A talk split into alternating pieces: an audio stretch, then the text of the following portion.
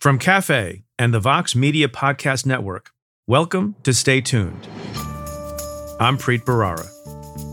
Right now, it's uh, not looking great for keeping uh, the planet under 1.5 degrees Celsius of global heating, which is why I'm talking about emergency mode. I think part of the problem with these budget framings and these like you know 2050 type deadlines, uh, they create a false sort of complacency and a false lack of urgency.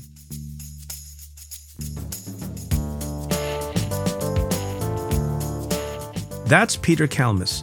He's a climate scientist at NASA's Jet Propulsion Lab.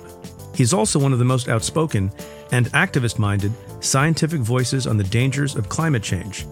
A few weeks ago, Kalmus was arrested after chaining himself to the front doors of JP Morgan Chase's offices in downtown Los Angeles as part of a protest against the bank's investments in fossil fuels. This is so bad, everyone. Um, that we're willing to take this risk, and more and more scientists and more and more people are going to start joining us. We're already seeing the effects of the climate crisis all over the world, and we need to know what that actually means for us. Kalmus joins me to discuss the science behind fossil fuels, the need for climate emergency mode, and how everyday people can do their part. That's coming up. Stay tuned.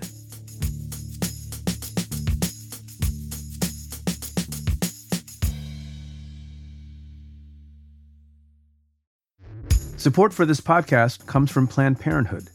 It's hard to imagine a world where we leave future generations with fewer rights and freedoms. Since the Supreme Court's decision to overturn Roe v. Wade, politicians in nearly every state have introduced bills aimed at blocking people from getting the essential sexual and reproductive care they need, including abortion. Planned Parenthood believes everyone deserves access to care, and with supporters like you, they can reclaim our rights and protect and expand access to abortion care. Visit plannedparenthood.org/future to learn more and support their cause. Support for this show comes from Slack. You're a growing business and you can't afford to slow down. If anything, you could probably use a few more hours in the day. That's why the most successful growing businesses are working together in Slack. Slack is where work happens, with all your people, data, and information in one AI powered place. Start a call instantly in huddles and ditch cumbersome calendar invites. Or build an automation with Workflow Builder to take routine tasks off your plate. No coding required. Grow your business in Slack. Visit slack.com to get started.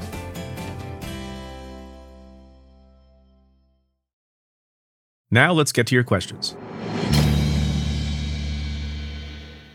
This question comes from Twitter user at Chris Wardout, who asks Do you think that even if Roberts finds out who the leaker was, that we will ever find out, especially if it comes from the highest ranks of the court? I have my doubts. So, of course, Chris is referring to the fallout from the leak of a draft opinion from Justice Samuel Alito that would purport to overturn Roe v. Wade. Let me say a few things at the outset. Number one, I agree with those people who say the leak story is not the story. The story is the overruling of a fundamental right recognized by the Supreme Court and in our country for more than 49 years. But the leak story is a story, and it's newsworthy, and it's something that needs to be addressed. Now, let me also say, as a preliminary matter, I don't know how easy it's going to be to find out who leaked the opinion. As you may have heard, Chief Justice John Roberts asked the marshal of the court to conduct the investigation. Now, that marshal, to my knowledge, does not have any kind of experience, and certainly not deep experience, conducting investigations generally, and certainly not a leak investigation. In fact, I'm not aware of any prior leak investigation that related to the Supreme Court. The second difficulty is the marshal doesn't have compulsory process, can't issue subpoenas, can't compel people to come and testify or turn over documents. So that's a challenge as well. And then one more challenge that I mentioned with Joyce Vance on the Insider podcast this week is that leak investigations generally, whether it relates to a Supreme Court opinion or national security or intelligence gathering, they're difficult. And part of that is because the law protects, generally, in most states, the media's right to keep their sources confidential. And most journalists, and presumably those at Politico, would maintain that policy and practice. That said, if the Supreme Court has a system by which you can see who's downloading documents and see who's transmitting documents, and that's within the internal control of the Supreme Court, internal emails and the like probably are, and probably are accessible to the marshal as the investigator, maybe somebody tripped up and wasn't careful and the leaker can be found. So, to your question about whether or not that will become public, I understand why you have your doubts, but I really do think it would be unimaginable for Justice Roberts, having declared publicly an investigation and with lots and lots of people, some in bad faith, others in good faith, asking for the identification of the leaker and punishment for the leaker, that in those circumstances, if the leaker was identified and that person was in fact the person who passed along the draft opinion to Politico, that it would be incumbent upon the Chief Justice to make that public.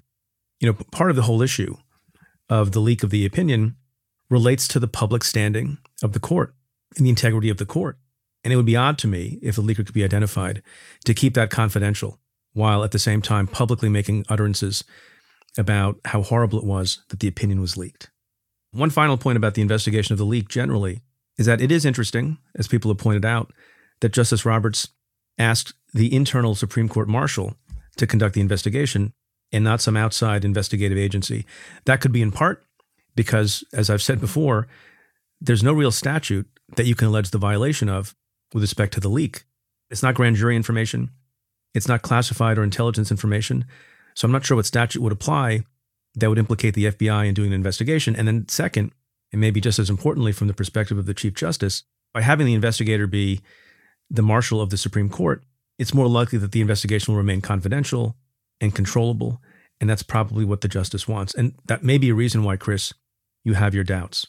But I think for all the reasons I stated before, I can't imagine if the leaker is identified, we don't learn about it. So I thought this week, as I've been doing over the course of recent weeks, answering a basic legal question that I get over time, I thought I would do that again this week. And it's a question that I've frequently gotten when I was in office and even since being out of office. Why on earth, why does the Southern District of New York get so many cases where the defendants or the conduct of the case appear wholly outside of the Southern District of New York, whether it's people who are planning terrorist attacks or international arms or drug traffickers and the like. And people have often joked about the Southern District of New York being the sovereign district of New York. I remember once uh, an inspector general of an agency asked me when I was in office, remind me again what the jurisdiction of the Southern District of New York is. And I said, Are you familiar with Earth? So let me explain as a general matter what venue is about and where venue properly lies and where people can be charged with crimes, even though it may seem from a layperson's perspective from the outside that it doesn't make a lot of sense. So, as a preliminary matter, let me mention that venue, where a case can be brought criminally, whether it's in the state court or federal court, is something that has to be proven, just like each element of the crime. In fact, that requirement is of constitutional dimension. The Constitution itself provides that the accused shall enjoy the right to trial by an impartial jury of the state and district wherein the crime shall have been committed. So basically, as a fundamental constitutional matter, if you're accused of a crime, the trial can be brought only in a district where the crime occurred. What's interesting about that is even though it's of constitutional dimension, the standard of proof required to prove the venue element is not the very, very high bar of proof beyond a reasonable doubt, like it is for the other elements of any crime, but is in fact the lower bar of preponderance of the evidence. It can also be the case, by the way, that a defendant chooses for various strategic reasons or personal reasons to waive the venue requirement. I remember in my time in office, there were occasions where somebody was charged with multiple crimes, some of which had venue in the Southern District of New York, and others of which may have had venue only in the District of Columbia or the Eastern District of New York. And so some of those times, the defendant and counsel would agree to waive the bar on venue so that there could be one proceeding in one court, and sometimes they didn't. And there would have to be two trials. And you would send out assistant U.S. attorneys from your district to the other district so that venue was not a problem. So, what does that mean? The district wherein the crime shall have been committed? Well, some crimes are very easy to figure out. Let's say I'm walking by a bank and I decide in that moment to rob the bank, and I do that in Manhattan. Unless I'm missing something, the only district in which you could bring that federal case would be the Southern District of New York, because nothing at all happened outside of Manhattan, and Manhattan is in the Southern District. If, on the other hand, I conspired with other people uh, Joyce Vance, for example, to rob a bank. And she and I had communications while she was in Alabama and I was in New York. And one day I went and I bought a gun in Pennsylvania. And another day I bought other materials like a mask in New Jersey. There's lots of different districts in which the crime was committed. Any district in which an overt act was done or the agreement to enter the conspiracy happened, all of those places are legitimate locations for venue to lie and for the crime to be prosecuted. It is not the case that a prosecutor has to bring a criminal charge in the district where most of the activity happened or all of the activity happened. Only one bit of activity can suffice. Then there's the example of cases that the Southern District has brought, and many other districts have as well, where none of the conduct really happened anywhere in the United States, but it's still conduct for which U.S. law provides a penalty and the possibility of prosecution. And that presents a little bit of a dilemma, but there's a statute that addresses it, and it's titled Offenses Not Committed in Any District. And it's 18 U.S. Code 3238, which says that the trial of all offenses begun or committed upon the high seas or elsewhere out of the jurisdiction of any particular state or district shall be in the district in which the offender, or any one of two or more joint offenders, is arrested or is first brought. So, for example, there are sometimes international narcotics traffickers, arms traffickers, people who are engaged in conspiring to commit terrorist acts against the United States. They are all prosecutable, and they may not have committed any conduct in the United States. And from time to time, the Southern District would take advantage of that statute that I just quoted, and you would make sure that if the person was being brought to the United States, that person was first brought to the Southern District of New York. So, for example, Viktor Bout, notorious arms dealer, who was arrested in Thailand and underwent a lengthy extradition process, when he was extradited, he was brought to an airport in the Southern District of New York. That satisfied venue, even though he hadn't lived in the Southern District of New York or committed his offenses in the Southern District. The same is true with respect to a famous pirate case that we brought, Somali pirate. You may remember him from the movie Captain Phillips. Multiple of the Somali pirates were killed by the Navy SEALs, but one survived and was brought first to the Southern District of New York to face criminal charges for piracy on the high seas. But sometimes the conduct does happen in the United States, and it only takes, as I said, one act, one connection to the district for venue to lie and be proper. That was true, for example, in a case we brought against an Iranian national named Mansour Arbabsiar, who we alleged had conspired to assassinate the Saudi ambassador to the United States. After law enforcement authorities learned of the plot, they set up an undercover to have interactions with Arbabsiar and others. And even though a lot of the activity was happening in Iran uh, and also was happening in Texas with respect to a confidential informant, as we alleged in the complaint when the Southern District got the case, there were two wire transfers that happened to have passed through, for a brief period of time, banks located in the Southern District of New York. And even though that seems very minimal, it was sufficient for venue to be proper. Now, you may find all of this peculiar, and some courts also find it peculiar, and I'll end with a personal story of a trial that I conducted when I was an assistant U.S. attorney, oh, a lot of years ago, maybe 17 or 18 years ago. And it was a heroin trafficking investigation and prosecution with multiple defendants who went to trial. The problem was that most of the conduct that took place that was identifiable and that we brought evidence of to bear in court happened near LaGuardia Airport or happened in Texas. And as folks may know, but if you're not from New York, maybe you don't know, JFK Airport and LaGuardia Airport and its immediate surroundings are located in the Eastern District of New York, not the Southern District of New York. And venue was actually challenged in that case. And the basis for venue that we arrived upon, and again, you may find this peculiar, but it's the law, was that in connection with the narcotics conspiracy, one or more flights took place in furtherance of the heroin conspiracy. And we had to show that that involved the Southern District of New York. Now, how do you show that when both LaGuardia and JFK and Newark, the main commercial area airports, are not in the Southern District of New York? Well, I can't remember how we happened upon this. I was compelled to call, kind of on an emergency basis in the middle of trial, a supervisory air traffic controller who testified uh, very compellingly about how we could have venue in the Southern District of New York, even though the airports were not in the district. And he testified that as a matter of policy and procedure of all flights in the New York City area, whether you take off from LaGuardia, you take off from JFK, or you take off from Newark, and you were flying west, and the flights that we alleged were part of the conspiracy were being taken to Texas, that every single one of those flights, the pilots would route the plane through something that's an imaginary area in the sky, which was known to air traffic controllers as the West Gate. If you take off from LaGuardia or any of the other airports, you fly through something called the West Gate, that's how they control traffic in the area and prevent collisions and all sorts of other things. And they, they manage the traffic of the airplanes.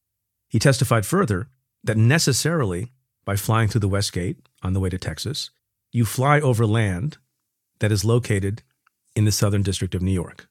And that, my friends, was the basis for venue in that case. By the way, if you think it was tenuous, so did the defense lawyer and the defendant. They appealed that matter to the Second Circuit Court of Appeals but they did not prevail. So, that in a nutshell is the crazy law of venue.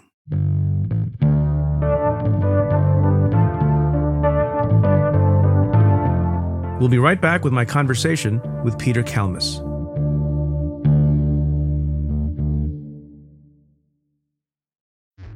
Support for Stay Tuned comes from Mint Mobile. If there's one thing that all former U.S. attorneys for the Southern District of New York have in common, it's that we love a good sauce. It's even rumored, although I can't fact check this, that Ogden Hoffman, who served in the position from 1841 to 1845, never ate a meal dry. Now you're probably asking, what does sauce have to do with my cell phone bill? It's because Mint Mobile's secret sauce is that they sell all of their wireless services online. They cut out the cost of retail stores and pass those sweet savings directly to you. For a limited time, their premium wireless plans are just $15 a month when you purchase a three month plan. To get the new customer offer and your new three month unlimited wireless plan for just 15 bucks a month, you can go to mintmobile.com slash preet. That's mintmobile.com slash preet. Cut your wireless bill to 15 bucks a month at mintmobile.com slash preet. $45 upfront payment required, equivalent to $15 a month. New customers on first three-month plan only. Speed slower above 40 gigabytes on an unlimited plan. Additional taxes, fees, and restrictions apply. See Mint Mobile for details. Support for Stay Tuned comes from Squarespace. In this day and age, if you're starting a new project, one of the first things on your to do list is creating a website. That might seem a bit scary at first, especially if you've never done it before. But there are tools out there that make it easy for anyone to create their own site, like Squarespace. Squarespace is an all in one platform that you can use to build a website and help people find your ventures. Creating a website with Squarespace is straightforward and painless, even if it's your first time making one. Whether you want to sell your products or a service, or need a place to host your blog or portfolio, Squarespace can help you get your name out there and makes it easy to find on the web. They have plenty of tools to help make your first website look pretty great too, all while customizing it to fit your particular needs. Because your site is your own, and it shouldn't be fit into a one size fits all box. Get the functionality and the unique look that you need. Head to squarespace.com/tuned to save 10% off your first purchase of a website or domain using code TUNED.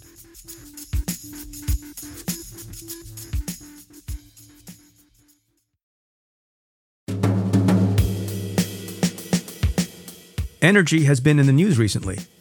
In the aftermath of Russia's invasion of Ukraine, many countries, including the US, made domestic energy production an urgent priority. But what does that mean for our climate? Peter Kalmus, a climate scientist at NASA, studies the impact of CO2 on our planet, and understands the danger we're in if we don't make changes now.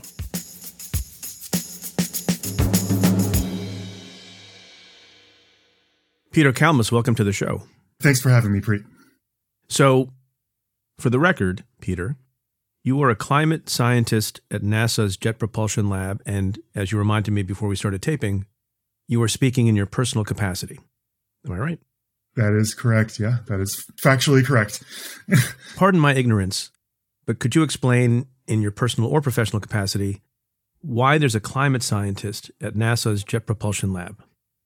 Oh, um, you know, uh, the Jet Propulsion Lab doesn't just, you know, it's it's not really making. It doesn't have anything to do with airplanes. Um, it's. Well, I don't uh, know. When I was a kid, I was very interested in astronomy and I cared a lot about uh, NASA's doings. And so, yeah, in my in my older age, and in my ignorance, I didn't realize we had climate scientists at NASA. You know, so the, the Jet Propulsion Laboratory does a lot of amazing science in the areas of planetary astrophysics and earth science. So that supports a lot of the flight missions that they do. So it's one of the, if not the premier center in the world for um, putting up satellites that orbit the Earth and monitor the Earth for um, things like temperature changes, moisture changes, records of climate, biodiversity, um, sea level rise, uh, melting ice sheets.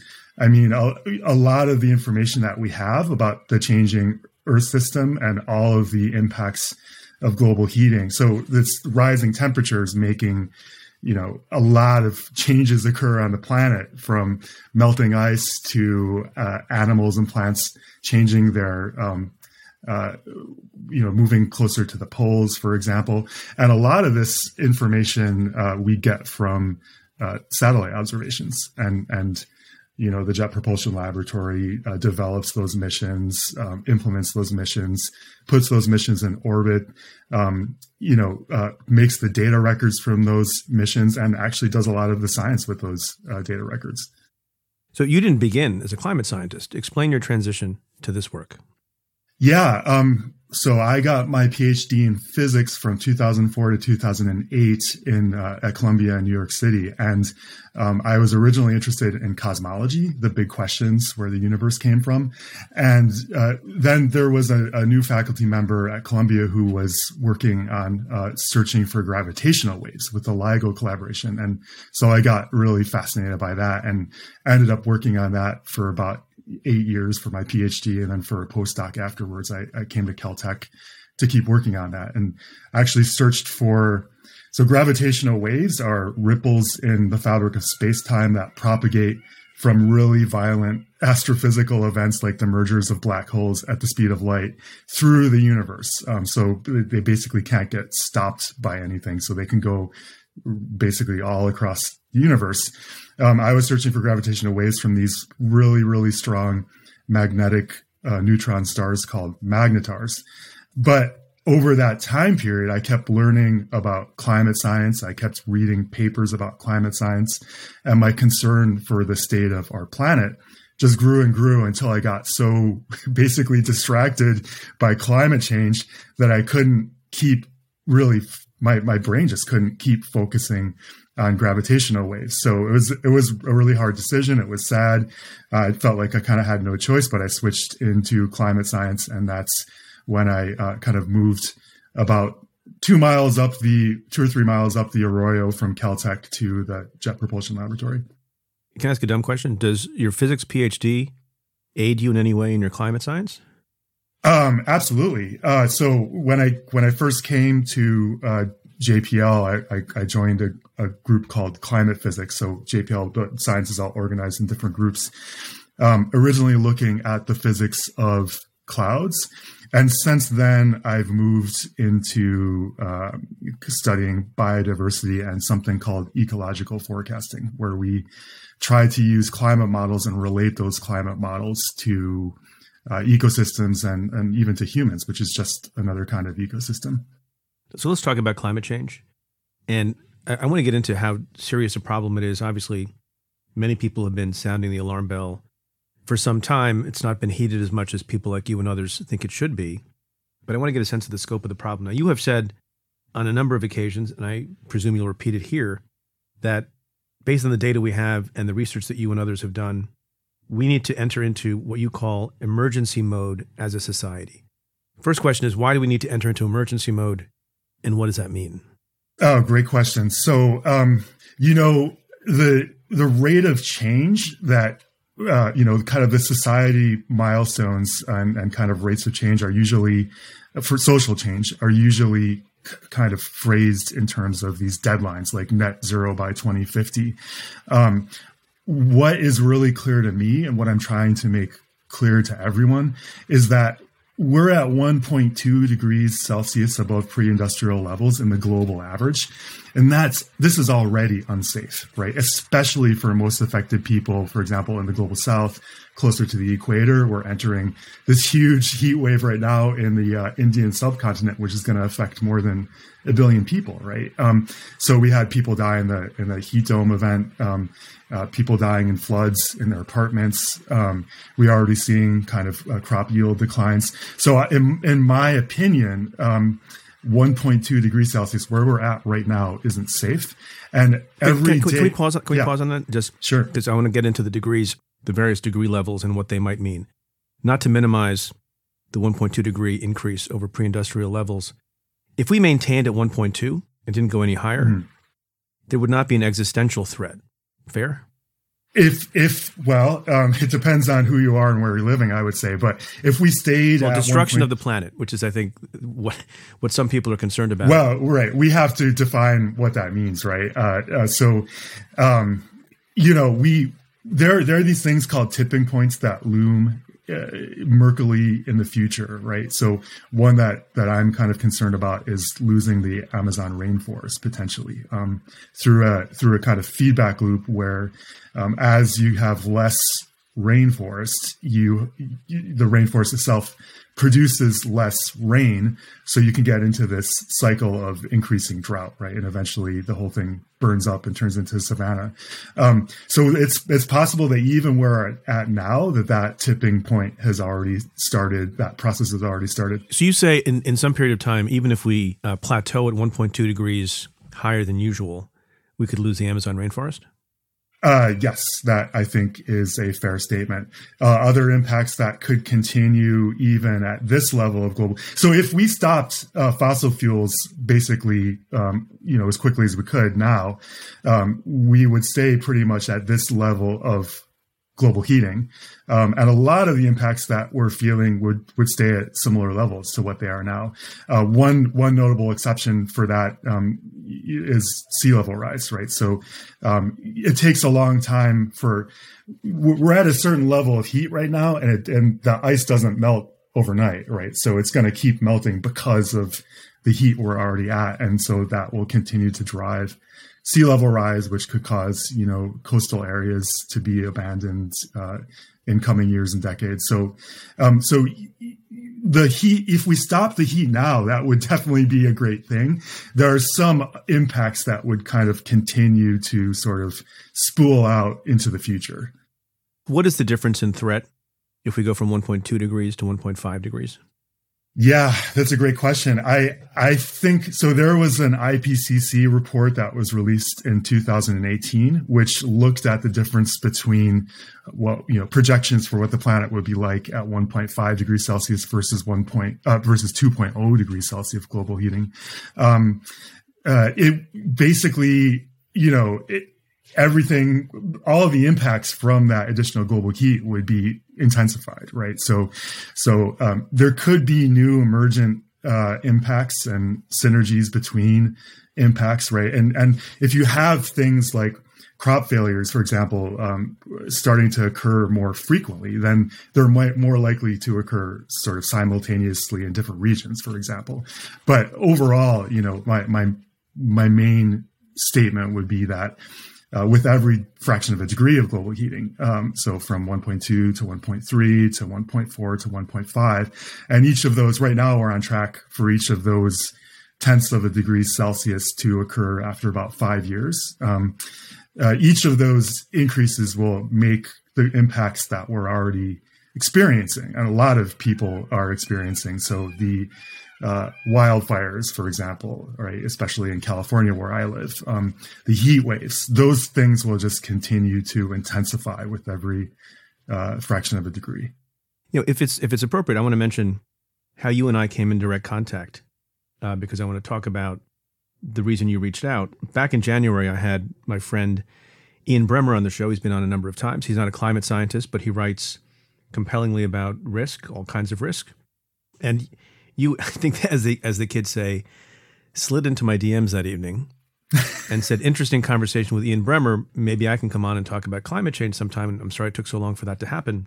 So I, I wonder what it is about that conversation that you found interesting, and, and I'm guessing there's some points of disagreement. So I want to quote from what Ian said back in January because he struck a somewhat optimistic note, and he says. The impact of two plus degrees centigrade in warming the extreme climate conditions, I mean, all of those things are going to cost humanity a lot. But then he says, but it's not existential. And frankly, if you were reading books even five years ago, never mind 20, from the top experts in the field saying, here's what five degrees of warming will look like, he says that is not going to happen. It's just not going to happen. We've broken the back of that. And I think that's extraordinary. And he says we made a lot of progress in recent times. Is that fair or not fair?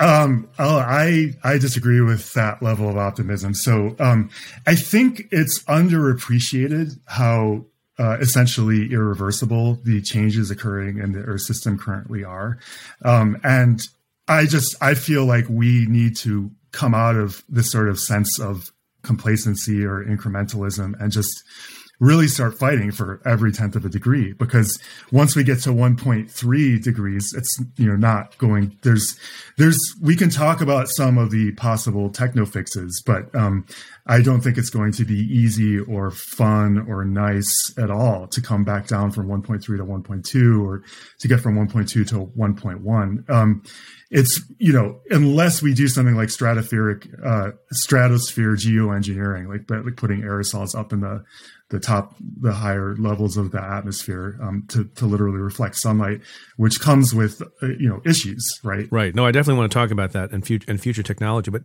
you know, let, let me make an observation. You tell me if that's fair or not. Mm. There was a time when there were a lot of people who denied. I mean, there's still some, obviously, denied there was any climate change at all.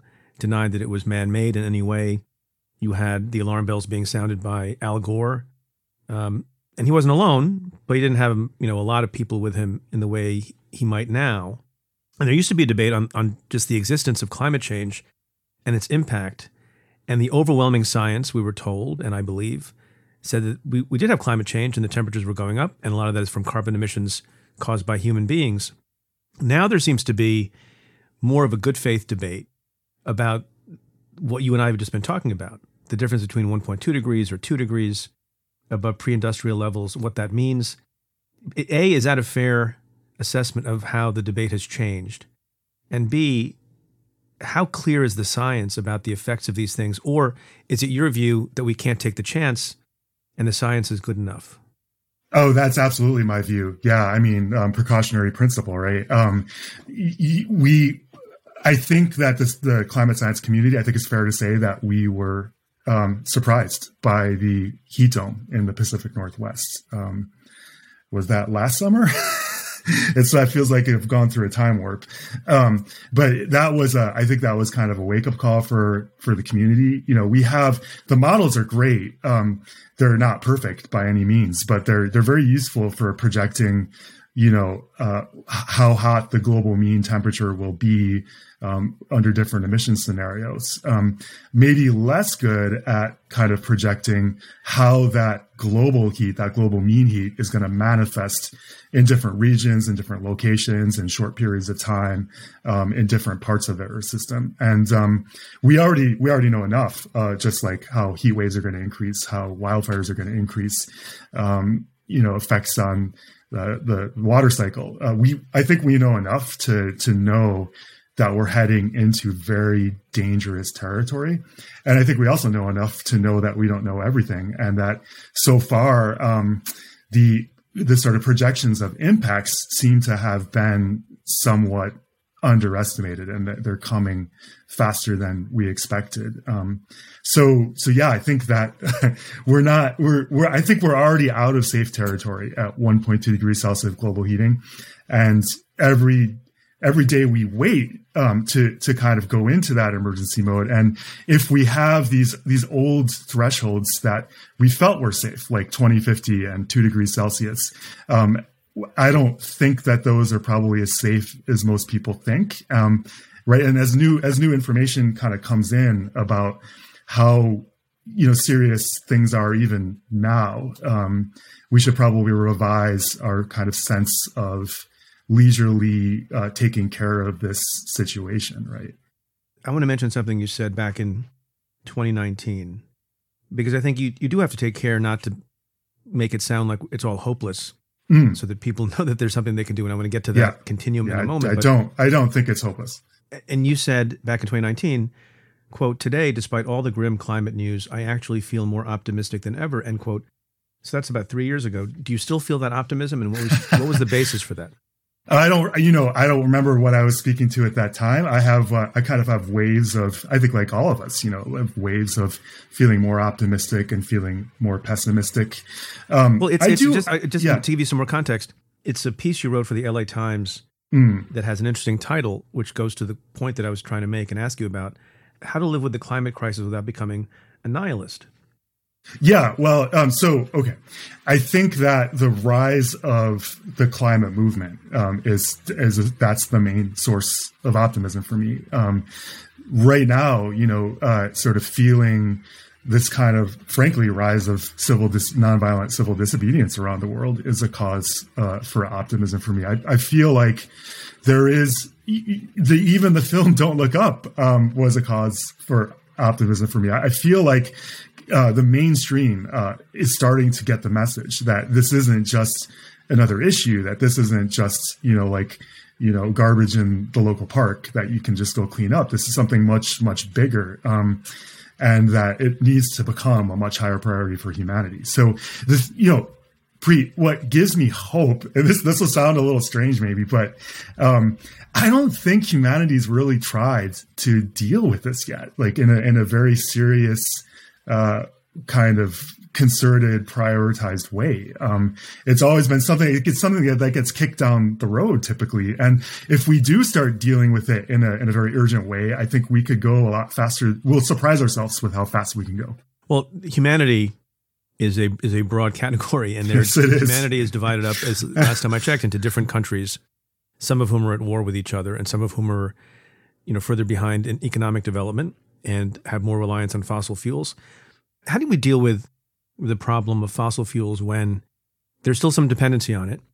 And for uh, more than some, pre, more than some. No, there's a lot. No, there's a lot. But but the point I'm getting at, and we're seeing it, you know, obviously very seriously in in recent weeks, given the war in Ukraine.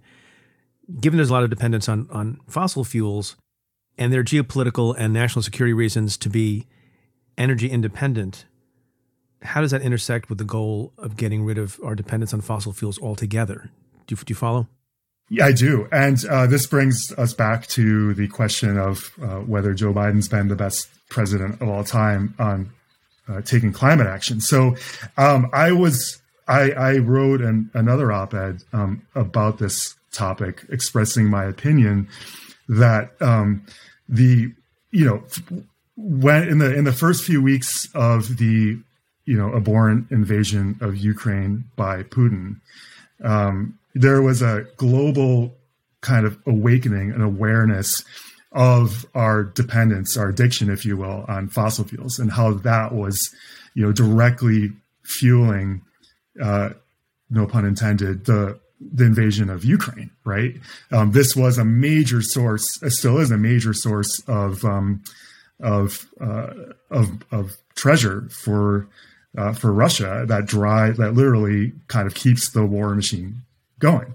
Um, that was a moment wh- which could have been um, juxtaposed uh, onto the climate emergency, right? So there's most there's so many reasons why fossil fuels are literally killing us right now, right? There's global heating, which is what I'm most concerned about. There's the invasion of Ukraine. There's also pollution, right? Um, uh, air pollution from burning fossil fuels is uh, like in the I can't remember if it's the top or if it's in the top three killers worldwide, right? It has a huge impact. Millions and millions of people every year dying from just air pollution from fossil fuels. So you have all of these reasons to get off of fossil fuels, and suddenly you have this moment where people in the United States and people all around the world are kind of aware of how fossil fuels are, you know, because of the war in Ukraine, how, how sort of problematic they are, right? That would have been a great moment for the Biden administration to use the bully pulpit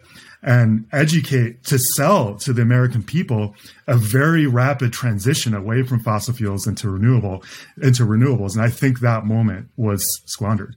Can we do something that I never see yeah. anybody do? Because we all assume that everyone has some fundamental knowledge, and I'm not sure I precisely know how it works.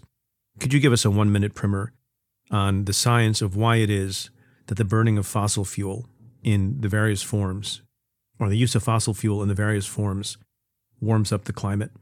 Absolutely. So, all right. So, high school chemistry, you burn CH4. That was my worst class, by the yeah. way, in all, all, all of high school. and I was a pretty good student. My son's taking high school chemistry right now. So, um, yeah. So you burn. I, once, I, once, I told my kids once because um, they were asking me if I ever did badly, and I said, "Yeah, once on a on a quiz on a on a chemistry quiz in high school in tenth grade, I think I got a six, And they said, was like, was that out of 10? You're like, no. It was out of 100. Um, luckily, it was graded on a curve. Okay, All right. continue, please. Well, we'll we'll keep this simple. So, all right, hydrocarbons, which are fossil fuels, um, are carbons with a lot of hydrogens on them, but no oxygens. So you got like CH4, that's natural gas, that's methane. Uh, we could call it fossil gas, maybe. That's the simplest one. You burn that, you combine it with oxygen, and you get uh, carbon dioxide, CO2, right? The, the carbon from that methane, and then combined with the oxygen.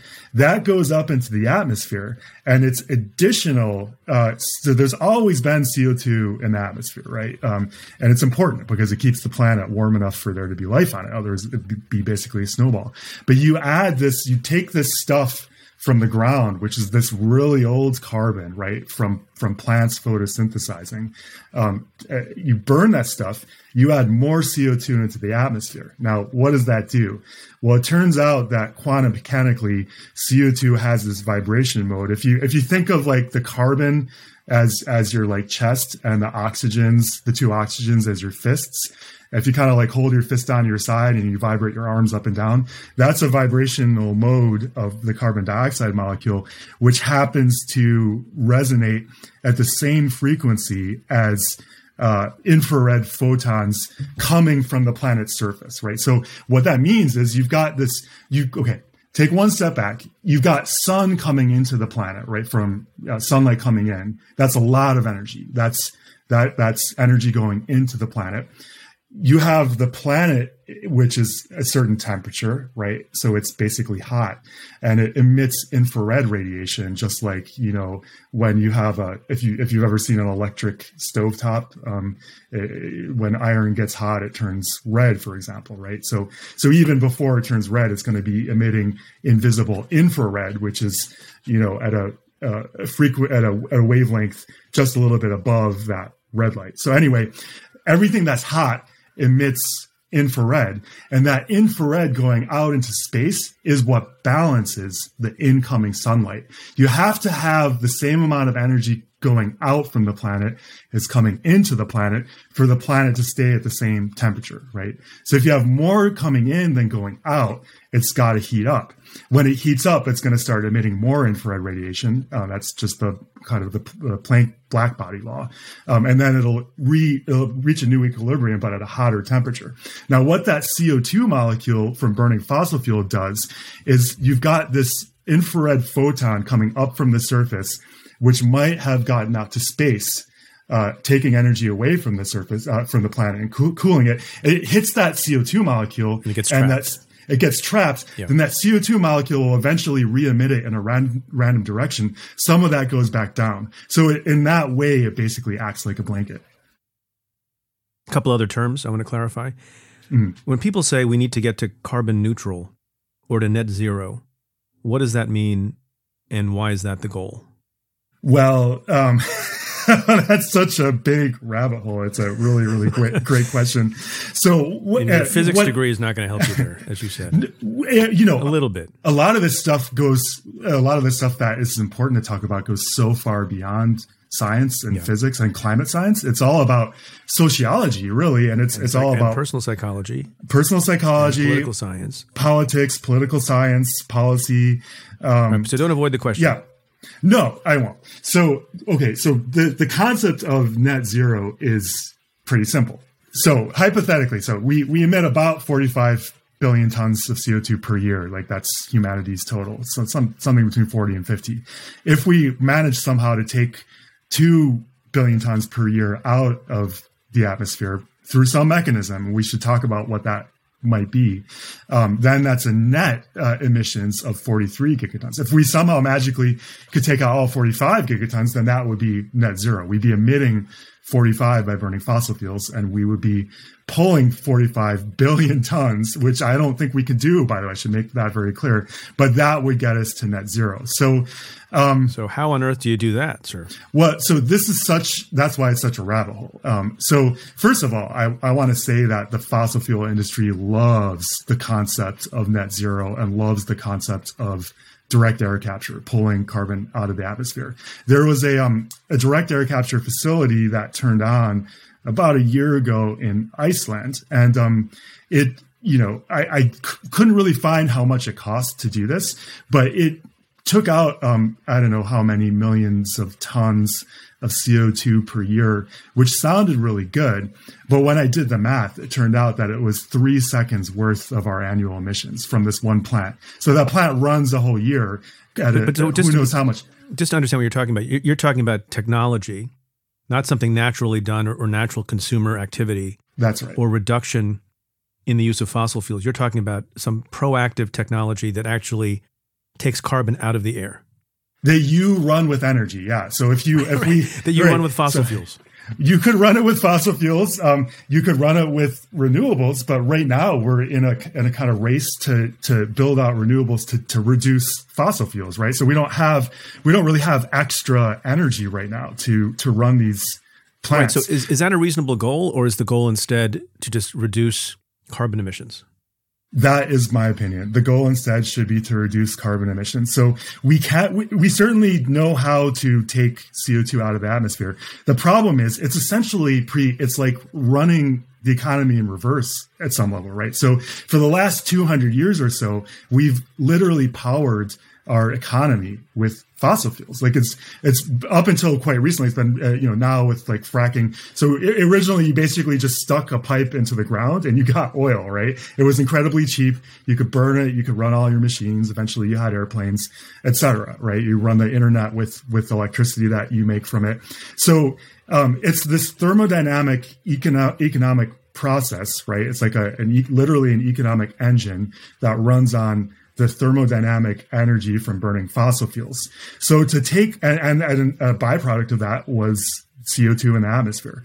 So to run that in reverse, you would have to put in, um, you know, uh, all, probably almost the same amount of energy. I'm not quite sure what the energetics are, but no matter how good the technology gets, there's always going to be an energy input needed and it's going to be vast. And of course, that's expensive, right? So to run, to get that energy, you're sort of running the economic system in So you're not, you're then- not bullish on that. I'm not bullish on that. And the last, the last thing I think it's really important to uh, to point out is that to speculate that we might, that we, and that should be in quotations, right? The word we, that we might be able to scale up such technologies in the in the future.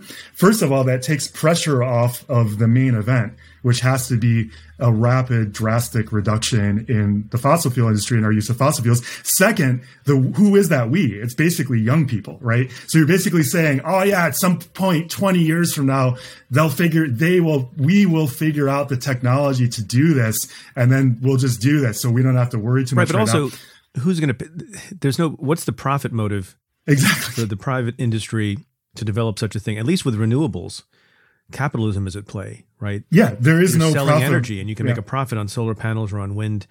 The, the, the thing you're talking about to take carbon out of the atmosphere requires government expenditure, right? Yes.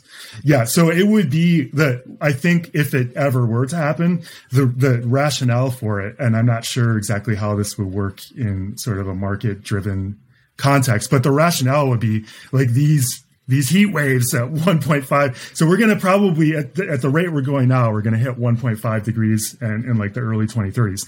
So like these heat waves and these crop uh, losses are so expensive that it's worth it for us to, you know, it's it's cheaper for us to create, you know, millions of these plants for pulling CO2 out of the air. Right? I think that Yeah. would be how, how it, but at the same time, you know, um, just think of what if we stay on this this fossil fuel track that we're on right now, and all of the impacts that we all know about. You know, I've already kind of listed some of them. Um, though those lists of impacts are are all over, right? Everyone, we've all heard them, but um, our our our children, young people today, are going to be uh, their hair is going to be on fire just dealing with those climate disasters, which are going to be incredibly expensive for them. Um, and there's going to be who knows what kind of geopolitical destabilization is going to be caused by that. So they're going to be putting out all these fires all over the planet. Do we really think that they're going to be able to spend some huge fraction of GDP uh, building machines and solar panels to pull CO2 out of the atmosphere? Or are they just going to be trying not to get you know killed in whatever war they're fighting in? Does hair on fire release carbon into the atmosphere? Never You mind. know, I don't, uh, mean, I don't mean to make light, but yeah. Um, can we can, can I have some math? Can, can we do a little basic math? Because I don't. sure. I think some metrics would be helpful, at least for me to understand. You mentioned a figure a couple of minutes ago: 45 billion tons a year going into the atmosphere. Is that a lower or higher number than five years ago? It's a higher number. So, So um, we have not plateaued. We, we are we are still going up in that number. Globally speaking, we are not. We have not plateaued. The Working Group Three report, which came out on April fourth, it did have some indications that some countries have potentially plateaued in terms of their emissions. I think it's a very slippery fish, though, because um, you know, aviation, uh, production of goods. Like, where do you draw the line around a nation's consumption of Right. fossil fuels? Right. Right. If you, if one- China's pro- atmosphere. yeah, if if China's producing all of your you know plastic uh, flip flops and um, that there's a certain emissions associated with that, like where does that get? Uh, Right. Who, who, where do you tally that? Right. Let me ask a different math question, um, and I don't know if this works. Is there a direct line or some ratio between the 45 billion tons and a, a time period whereby you can calculate and predict what the temperature rise is going to be? In other words, yeah. if we put up another 10 billion, does that increase the temperature over time by half a degree, a tenth of a degree? Is there some relationship between those two things that's direct that you can explain? Yeah, basically. So, you know, that's the framing of carbon budgets. There are big error bars on these numbers, and I can't remember exactly what the error bars are, but it's like basically 400 billion tons plus or minus 400 billion tons.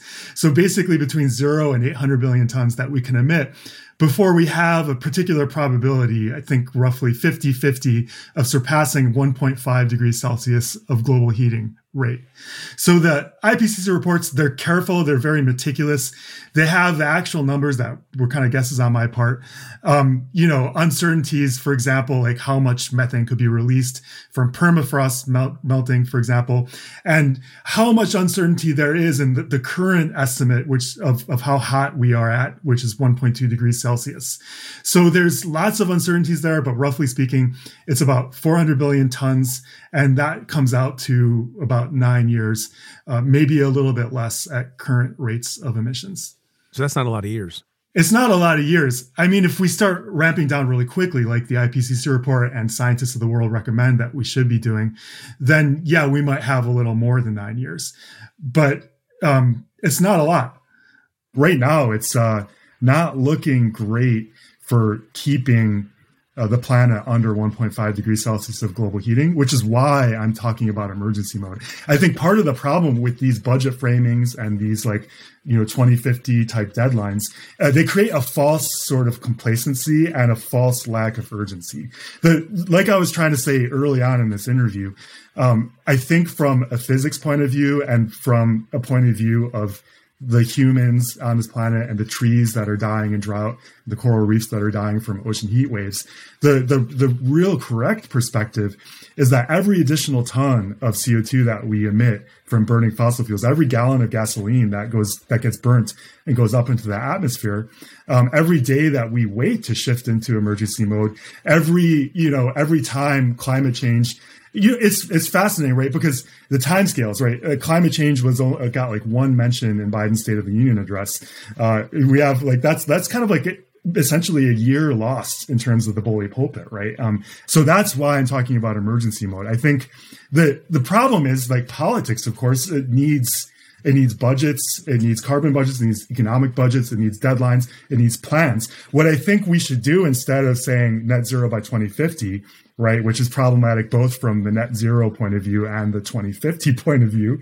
Um, what we need instead is a detailed roadmap. Like, what's the what's the easiest 20 percent to reduce, right? Like, like rich people's private jets, and there's also we have to we have to realize that there's this huge disparity in terms of what the very rich emit versus what you know the globally average or even the globally poor emit. So we need a roadmap. Like, can we get the the easy 20 percent, the very low hanging fruit? Can we do that by like uh, 2024 or something like that, right? And then you have the the next the, the, the easy 50%. When can we do that? Every year, like what are we gonna what are we gonna go after? What are, you, what are we gonna reduce? And then there's you know there's that the kind of the easier 80%, and then there's that really hard 20%, which is gonna have a lot to do with things like food systems, cement, industrial processes. So It's the as we're doing mile, the, it's the last mile Right. problem. And, but we need a roadmap. Like we, we need world experts, not climate scientists really, but w- world experts in terms of all of these processes, these industrial processes, policies, economics, and, and not the kind of economics that like Nordhaus won the Nobel Prize for, which is like, I, I don't know if you remember that, but it was, um, he, he basically won the Nobel Prize for saying that um, it won't be, it would be much more expensive for us to deal with global warming now than to just let our kids deal with like a three or four degrees Celsius planet or something like that, right? I'm paraphrasing. Um, but, but we need like real economists to like take a hard look at these systems that we have yeah. and how we can go that fast, right? And then we need a, a year by year roadmap. And then, yeah, I don't know what we do about China, but, um, hopefully it's a, I don't, I, that's a that's that's a problem that almost makes my head explode, Preet, because it's hard enough to try to push for change, you know, in my city, uh, in the United States. Like I have zero influence in China, but if if a U.S. administration had this kind of roadmap and got a lot of other countries on board with this, then at least they could go into negotiations with China and they could go to the global south and they wouldn't be seen as hypocrites, right? So India is is furious with countries like the United States um, who have had all of these economic benefits from burning fossil fuels. Yeah, who've caused this problem, right? And then they're they're dealing with the freaking heat waves, right? So uh, they're furious and they're not going to be willing to be part of, like, for example, a global um, fossil fuel non-proliferation treaty if the global north isn't starting to very rapidly go down this uh, road itself. We'll be right back with more of my conversation with Peter Kalmus after this. Support for this podcast comes from Constant Contact. If you're a business owner, you already know that it's really, really hard to cut through the noise of everyday life. If you want to connect with your customers, you need to break through the noise. You need Constant Contact. Constant Contact is a marketing platform that makes it easy to reach new audiences, grow your customer list, and connect over email, text, social media, and more. Whether you're a marketing guru or just learning the ropes, Constant Contact offers writing assistance tools and automation features that make it simple to say the right thing at the right time. So get going and start growing your business today with a free trial at constantcontact.com. Just go to constantcontact.com right now. Constant Contact, helping the small stand tall. ConstantContact.com. Support for this show comes from Sylvan Learning. As a parent, you want your child to have every opportunity, but giving them the tools they need to tackle every challenge, that takes a team. Now more than ever, educational support tailored exactly to what your child needs can make all the difference. That's why parents have trusted Sylvan Learning for 45 years as the ultimate teammate in their child's educational journey, instilling in them a love for learning and a passion for reaching the next level.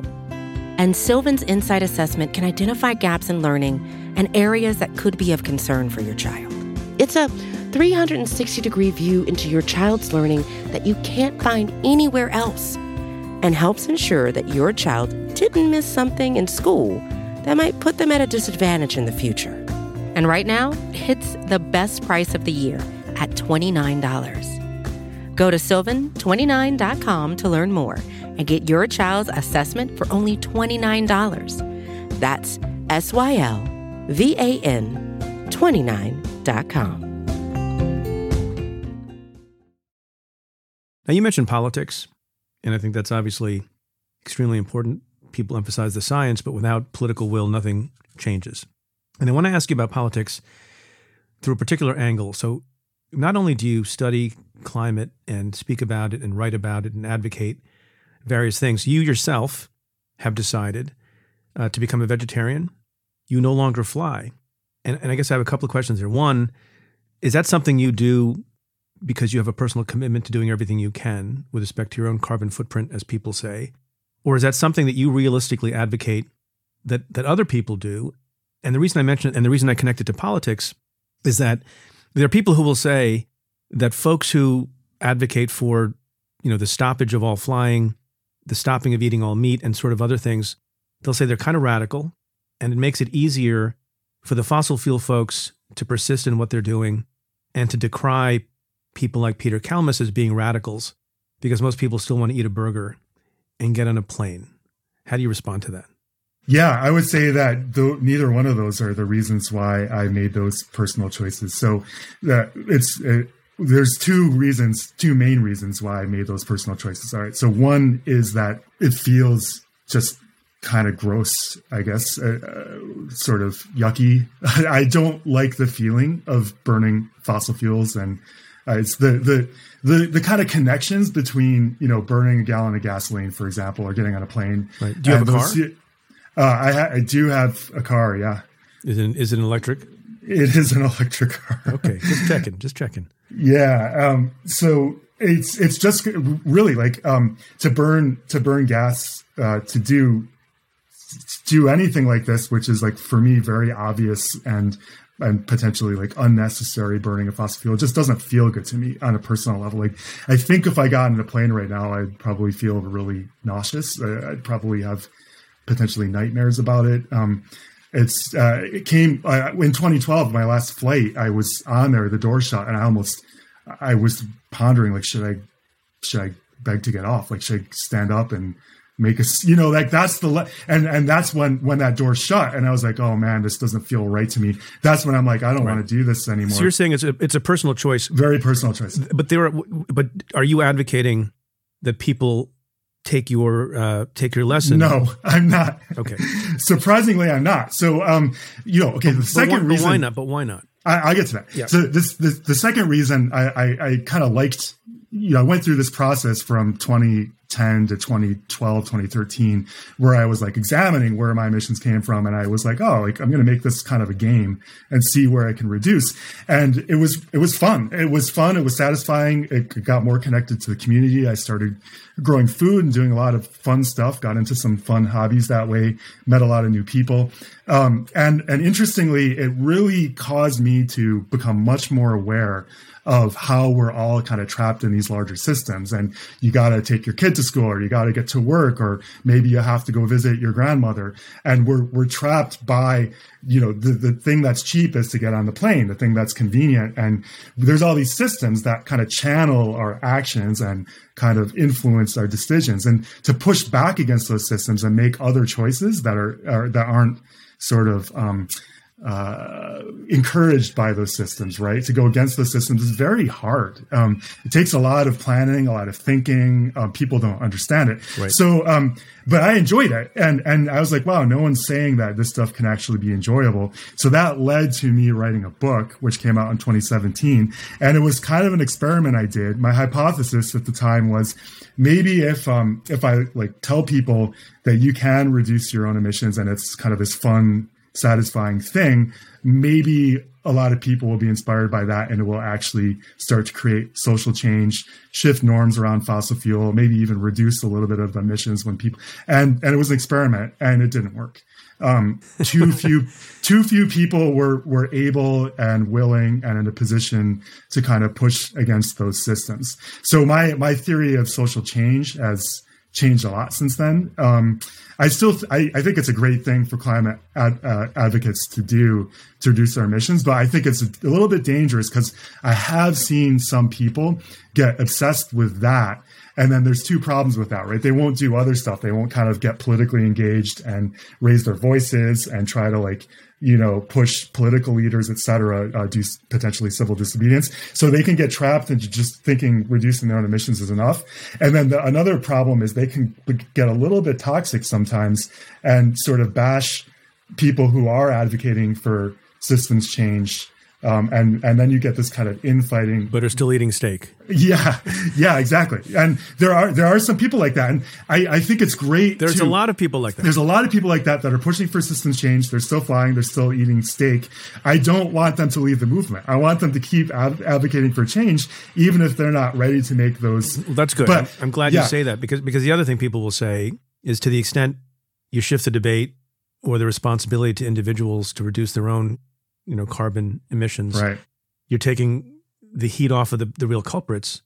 And it's a little bit like what you said before. You know, it can play into the hands of the fossil fuel folks. That's right. And the folks who don't want to do anything about climate change. So I'm, I'm glad you said all that. You know, Th- that's right. There, there's another thing that's really important to uh, to to remember too, right? So don't get distracted by personal reductions. They're a good thing to do. They might make your platform as an activist more powerful. They might make you feel better because you're more internally aligned with what your kind of ex- explicit principles are. So it's a good thing to do, but don't get distracted by it. Don't also get distracted by things like carbon offsets, uh, direct air capture, planting trees, um, you know, recycling. Like we, what we need is a drastic reduction in the fossil fuel in global fossil fuel industry, right? That's kind of job number one. Um, probably job number two, Preet. I don't know how much we want to get into this. Is kind of rethinking um, economic systems, right? And and the goal of the system of our economy right now. So I, I kind of think of it as a sort of extractive capitalist system whose main goal is to accrue capital for people who already have capital, right? Um, whereas we could, I can imagine an economic system which, which has a goal of flourishing for all people and flourishing for life on Earth. You know, so I haven't done this in a while. And by this, I mean I haven't run a rap sheet in a while. But if I ran a rap sheet on you, Peter, would I find a recent arrest? you would. I would. Would you rob a bank? What'd you do? It has so, something to do with a bank. Am I correct? It did have something to do with the bank. So, um, yeah, um, I, I think probably listeners have kind of realized by now that I'm starting to feel increasingly desperate by where um, society's going and how hot the planet's getting and how world leaders seem to be really hell bent on increasing, expanding the fossil fuel industry. It's, and when when the scientific consensus, especially clearly delineated in the IPCC report, is that we need an immediate moratorium on all new fossil fuel infrastructure to start to peak and go down. Now, part of why this expansion is able to happen is because of financing, right? And well, the bank in the world that contributes the most to invest the most in new fossil fuel infrastructure projects is uh, JP Morgan Chase. So, um, two days, there was a kind of a, a, call from a group called Scientist Rebellion, which has been around for about two years. It's uh, scientists like me who are just feeling increasingly desperate and like we're not being listened to. And they're willing to engage in nonviolent civil disobedience, which sometimes leads to arrest. And they decided it would be a good idea to have a, a global action. Uh, so lots of different scientists around the world, um, you know, doing civil disobedience on April 6th, two days after that IPCC uh, Working Group 3 report was released. And so I've been thinking about civil disobedience for several years, and I thought that sounded like a good idea. So I, what I did with three other activists, two of whom were scientists, one of whom was an engineer, uh, we, the four of us, walked up to the doors, the front doors of the uh, JP Morgan Chase building in downtown Los Angeles.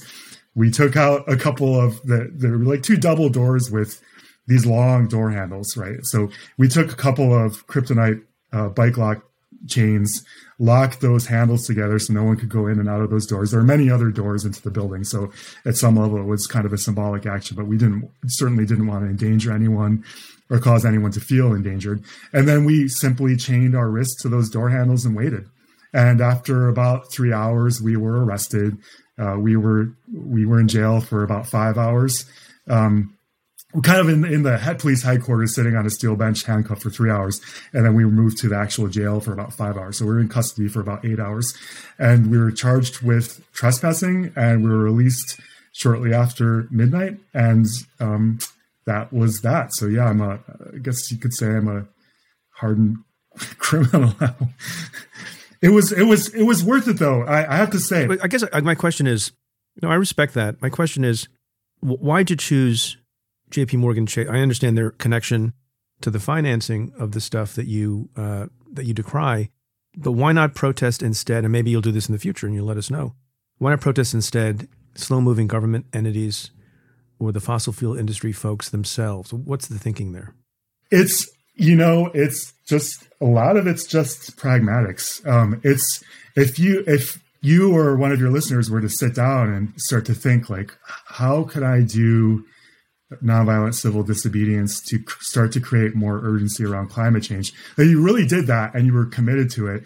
It's not so easy to come up with the right the right location for your action. So, well, you, first of all, you don't want to fly to West Virginia because that's multiple problems right there. Yeah, for I, I, would I would not choose to do that. You know, the the group uh, Extinction Rebellion Los Angeles, uh, which is you know, it sounds like a scary group, but it's just a, a, handful of people who really, really care about the planet and are willing to stand up and fight for the planet. Really trustworthy, amazing people. So, so I know that the word Extinction Rebellion sounds scary, but they're really just people like you and me who are really, really concerned about what's happening on the planet.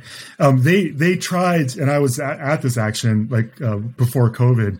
They tried doing an action to block the entrances of um, a, natural gas storage facility in Southern California called Aliso Canyon, which had a, a huge blowout kind of accident um, a few years earlier that led to uh, sort of a cancer cluster in the area, et cetera, et cetera. So they they like thinking just like you're saying, like targeting fossil fuel infrastructure itself for nonviolent civil disobedience seemed like the right thing. It was kind of in an out of the way location. There are many entrances and exits to the facility. They blocked one of them. They locked down, you know, and locked their hands into these kind of barrels um, so that it would would be sort of hard for the police to move them and nothing happened. So the police just waited them out. Eventually they got hot in the sun. They had they had to go to the bathroom. They had to eat. Um, they realized there wasn't really any media there so eventually they just left. So it's it's not so easy to pick the right place to do to kind of make a splash for civil disobedience. Before we did the JP Morgan Chase action, we really had no idea what would happen. We didn't know if it, if we it would get any media at all. If um you know if we didn't know if we would be arrested or not. We didn't know what the police would would do. We didn't know if we would get like you know assaulted by security guards uh, for the building. We didn't know what would happen. Right. But we're just like this is a fairly simple action. It felt actually honestly fairly low risk. Like my my biggest concern uh, was um, losing my job or you know. Or, I was going to ask about that. Now, yeah. so you're a government employee. Well, I'm, I'm actually not a government employee. I, am an employee of of Caltech actually. Okay. Um, but, but yeah, but I do. You know, I am affiliated with NASA, which is, um, you know, I, I have to be very very careful. That's a government entity, right? Do I have that right? It is, and and you know, I had to be very careful and conscientious to do things like take a vacation day on the day of the action, right? And um, we're having this uh, interview early in the morning, so it's outside of kind of normal working hours, right? So I have to be careful about things like that. If if you were to protest at the White House, would that be a problem for you?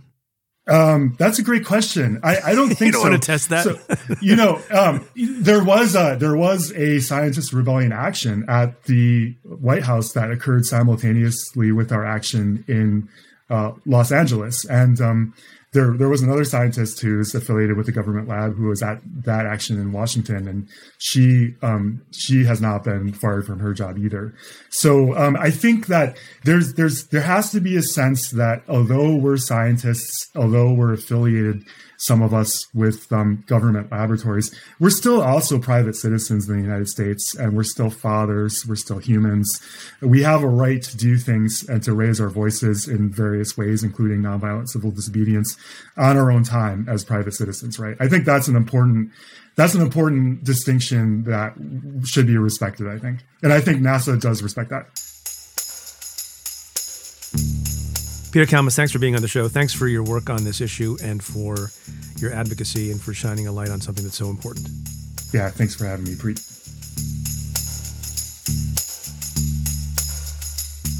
My conversation with Peter Kalmus continues for members of the Cafe Insider community. To try out the membership for just $1 for a month, head to cafe.com slash insider. Again, that's cafe.com slash insider. Well, that's it for this episode of Stay Tuned. Thanks again to my guest, Peter Kalmus.